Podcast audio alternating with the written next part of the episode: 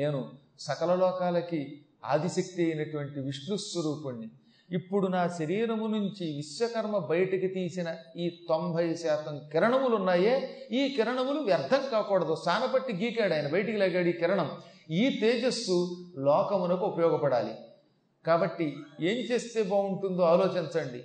అనగానే దేవతలంతా విశ్వకర్మకేసి తిరిగి సూర్యభగవానుడి తేజస్సు నిస్తేజం కాకూడదు వ్యర్థం కాకూడదు.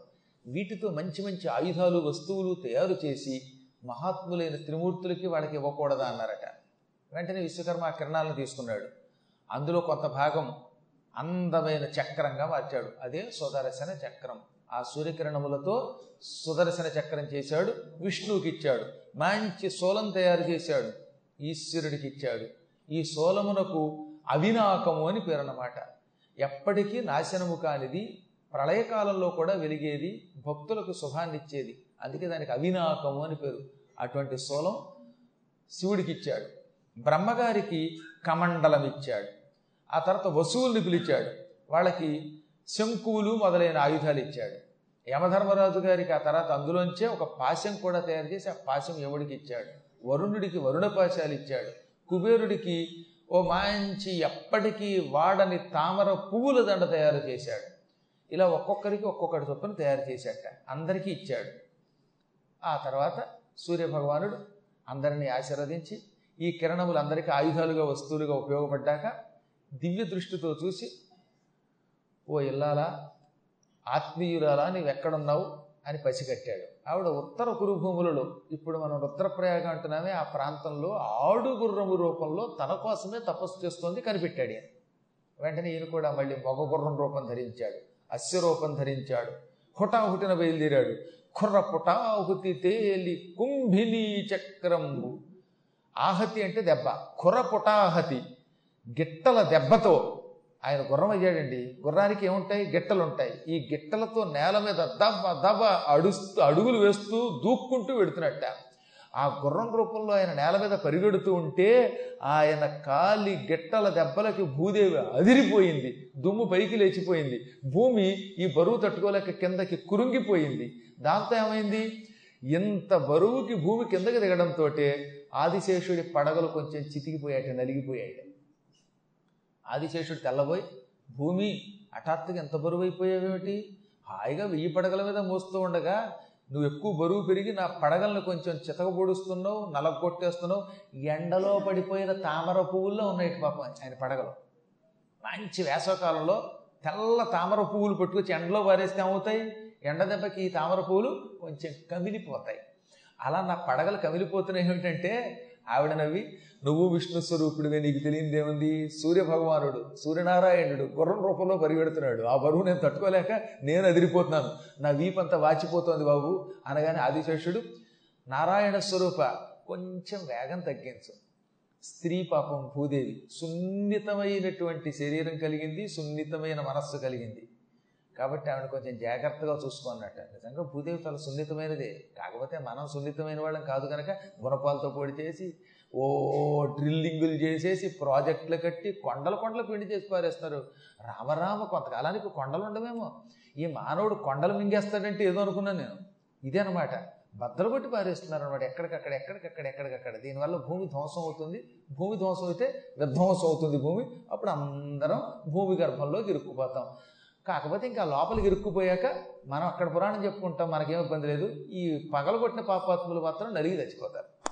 మనం ఎక్కడికి వెళ్ళిన పురాణం చెప్పుకుందాం. మనకేం భయం లేదు. మనం పుణ్యాత్ములు మనం భక్తులు మనకేంటి భయం? ఈ విధంగా పరమాత్ముడు ప్రార్థించగానే ఆదిశేషుడు ఆయన కొంచెం వేగం తగ్గించాడు. మెల్లగా వెళ్ళాడు. దాంతో దుమ్ము ఆగింది. భూదేవి ఎక్కువ బాధపడలేదు. బరువుకి కిందకి దిగిపోలేదు. ఆదిశేషుడికి బరువు తగ్గింది కనుక సాంత్వనం కలిగింది ఊరట కలిగింది ఓదార్పు కలిగింది.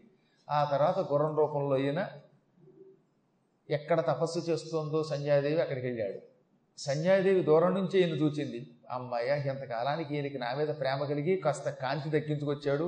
ఎంతకాలం భయంకరమైన ఉగ్రమైన తేజస్సుతో లోకాలని నన్ను ఈ పీడించాడు ఈయన జాలిపడ్డాడు అనుకుని ప్రేమగా తోకను అల్లార్చి నమస్కరించిందిట.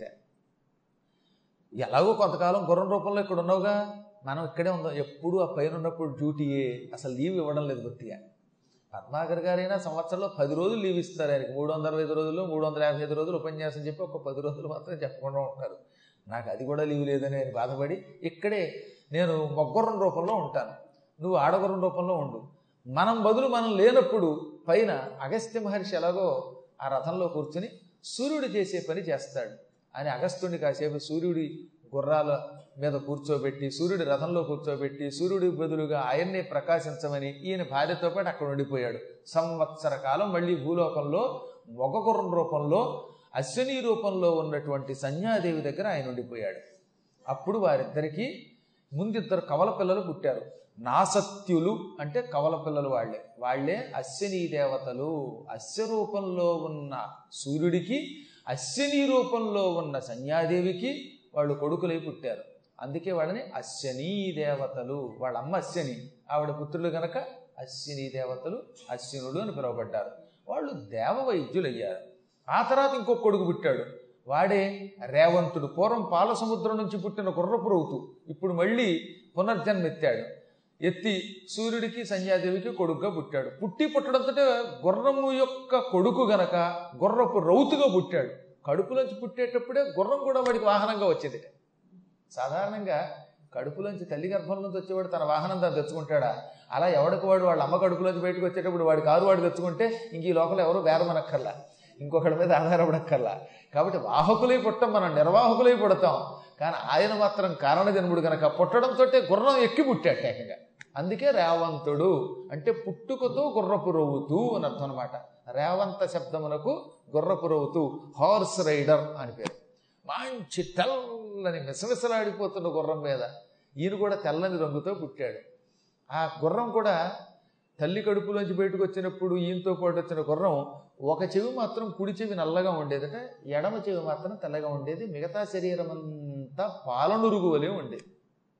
ఈ విధంగా రేవంతుడుదయమయ్యే బాణ పూర్ణ తూణీర కృపాణ కార్ముకోజ్జలుడునైన రేవంతుడుదయమయ్యే. పుట్టడంలో పటు తురంగమారూఢుడు గుర్రం మీద ఎక్కువచ్చాడని ముందే చెప్పాంగా? దాంతోపాటుగా ఒంటికి కవచం తనుత్రాణము అంటే శరీరమును రక్షించున్నది కవచం.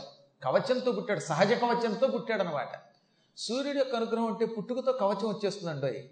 కర్ణుడికి రాలా? సహజ కవచకొండలాలు అలా అలాగే ఈయన కూడా పుట్టుకతో శరీరమునకు కవచంతో పుట్టాడనమాట. దాంతోపాటు చేతిలో ధనుస్సు బాణములు వెనకాల అమ్ముల పొది తర్వాత కృపాణ మంచి ఖడ్గం వీటితో కలిసి గుర్రంతో పాటు పుట్టాడు. తల్లిదండ్రులకు నమస్కరించి వెళ్ళిపోయాడు. ఈ విధంగా ముగ్గురు కొడుకులు పుట్టాక అశ్విని దేవతలు మరియు రేవంతుడు పుట్టగానే సూర్య భగవానుడు యథారూపం ధరించాడు. అశ్విని రూపంలో ఉన్న సంధ్యాదేవి కూడా తన అసలు రూపాన్ని ధరించింది. అప్పుడు ఆయన ఆమెను వెంటబెట్టుకు వెళ్ళిపోయాడు. తన రథంలో అంతవరకు తన బదులుగా సూర్యుడిగా వెలిగిపోతున్న అగస్త్యుడికి స్వస్తి చెప్పి ఆయన పంపి తిరిగి తాను తన రథం ఎక్కాడు. అప్పుడు ఛాయాదేవి చాలా బాధపడుతూ దగ్గరకు వచ్చి అక్కయ్య నేను చాలా పొరపాటు చేశాను. అదేమిటో? నువ్వు నేను ఒకటే కదా. సవర్ణనే కదా. అయినా పుత్రపక్షపాతం వచ్చింది. నా సంతానం మీద ఉన్న వ్యామోహంతో నేను నీ పిల్లల్ని కొంచెం ఏడిపించాను అయితేనే లే ఈ ఏడిపించబట్టే అసలు రహస్యం బయటకు వచ్చింది నువ్వు ఇక్కడికి వచ్చావు. లేకపోతే సూర్య భగవానుడికి శాశ్వతంగా నువ్వు దూరంగా ఉండేదానివిగా. అసలు నా అనుమానం నాలో ఆ దుర్బుద్ధి రేకెత్తించి తిరిగి నేను ఇక్కడికి తెచ్చుకున్నది మన భర్తేనేమో అనిపిస్తోంది నాకండి ఆవిడ. ఆయన సంకల్పం కాకపోతే ఈవిడికి దుర్బుద్ధి కూడా పట్టదు. పుట్టకపోతే సంజ్ఞాదేవి వెనక్కి రాదు. కాబట్టి ఏం జరిగినా కార్యకారణ సంబంధం అంతా మళ్ళీ పరమాత్మది అన్నదట. ఈలోపు రెండవ కొడుకు ఎవడొచ్చి కార్యకారణ సంబంధాలు పక్కనట్టండి నన్ను అకారణంగా చెప్పించావు ఇప్పుడు నాకు కాలు సంగతి ఏమిటన్నాడు. ఆయన కాలంతా అప్పటిదాకా చెదలు పట్టినట్టుగా ఒక రకమైన పుండుతో నిండిపోయింది. ఊడి పడలేదు తల్లి శాపం వల్ల ఇంకా కానీ కాలు మాత్రం భయంకరమైన రోగగ్రస్తం అయిపోయింది. ఎడంకాలు మోకాలు నుంచి కింద భాగం అంతా ఒక రకమైన మాంసముద్దలతో బయటకు వస్తున్న జుగుప్సాకరమైన రోగంతో నిండింది. ఎందుకో కొంతమంది కాళ్ళు చూసారా? చర్మం ఊడిపోయి మాంసం బయటకు వచ్చి చాలా జుగుప్స అయిపోతుంది. రోగం అదొక రోగం. ఇప్పుడు ఈ కాలుతో నేనేం చేయను అన్నాడు. అనగానే సూర్య భగవానుడు తల్లి శాపం నీ కాలు రాలి కింద పట్టడంతో పోతుంది. ఇదిగో నేను నీకు వరం ఇస్తున్నాను. నీ కాలుని నీ అంతటి నువ్వే చేత్తో ఇలా లాగి కింద పారి నీ ఎడంకాలు ఊడిపోతుంది. ఆ ఊడి కింద పడిన కాలుని సూక్ష్మక్రిముల్ని తినమను. సూక్ష్మక్రిములు తినేస్తాయి. అవి తిన్న వెంటనే నీకు మళ్ళీ యథా శక్తి యథాప్రకారంగా కాలు వస్తుంది భక్తితో తండ్రినైన నన్ను తల్లి అయిన ఛాయని అసలు తల్లి అయిన సంజని తలుచుకుని నమస్కరించుకుని ఈ కాలు లాగి మా ముగ్గురు యొక్క అనుగ్రహంతో నీ పాదం యథాప్రకారం అవుతుంది అనగానే ఆయన ఎడంకాలు లాగి బయట పారేశాడు. ఆ కుళ్ళిన కాలు ఊడొచ్చేసిందిట. బాగా పండిపోయినటువంటి అరటి పండు ఇలా అనగానే తొడిమ నుంచి ఊడిపోతుంది అలా ముగ్గిన పండు ఊడిపోయినట్టుగా ఊడిపోయిందిట ఆయన కాలు. అది తీసి నేల మీద భూమి మీద పారవేశాడు. వెంటనే భూమి మీద కొన్ని క్రిములు వచ్చి దాన్ని పట్టుకుని రెండు నిమిషాల్లో తినేసేయట. ఆ తర్వాత ఆయన మళ్ళీ తల్లికి తండ్రికి సవతి తల్లికి అందరికీ భక్తితో నమస్కరించాడు. సూర్య భగవానుడు ఆరోగ్య ప్రదాత కనుక ఆ మహాత్ముని అనుగ్రహంతో ఈయన పాదం తిరిగి వచ్చింది.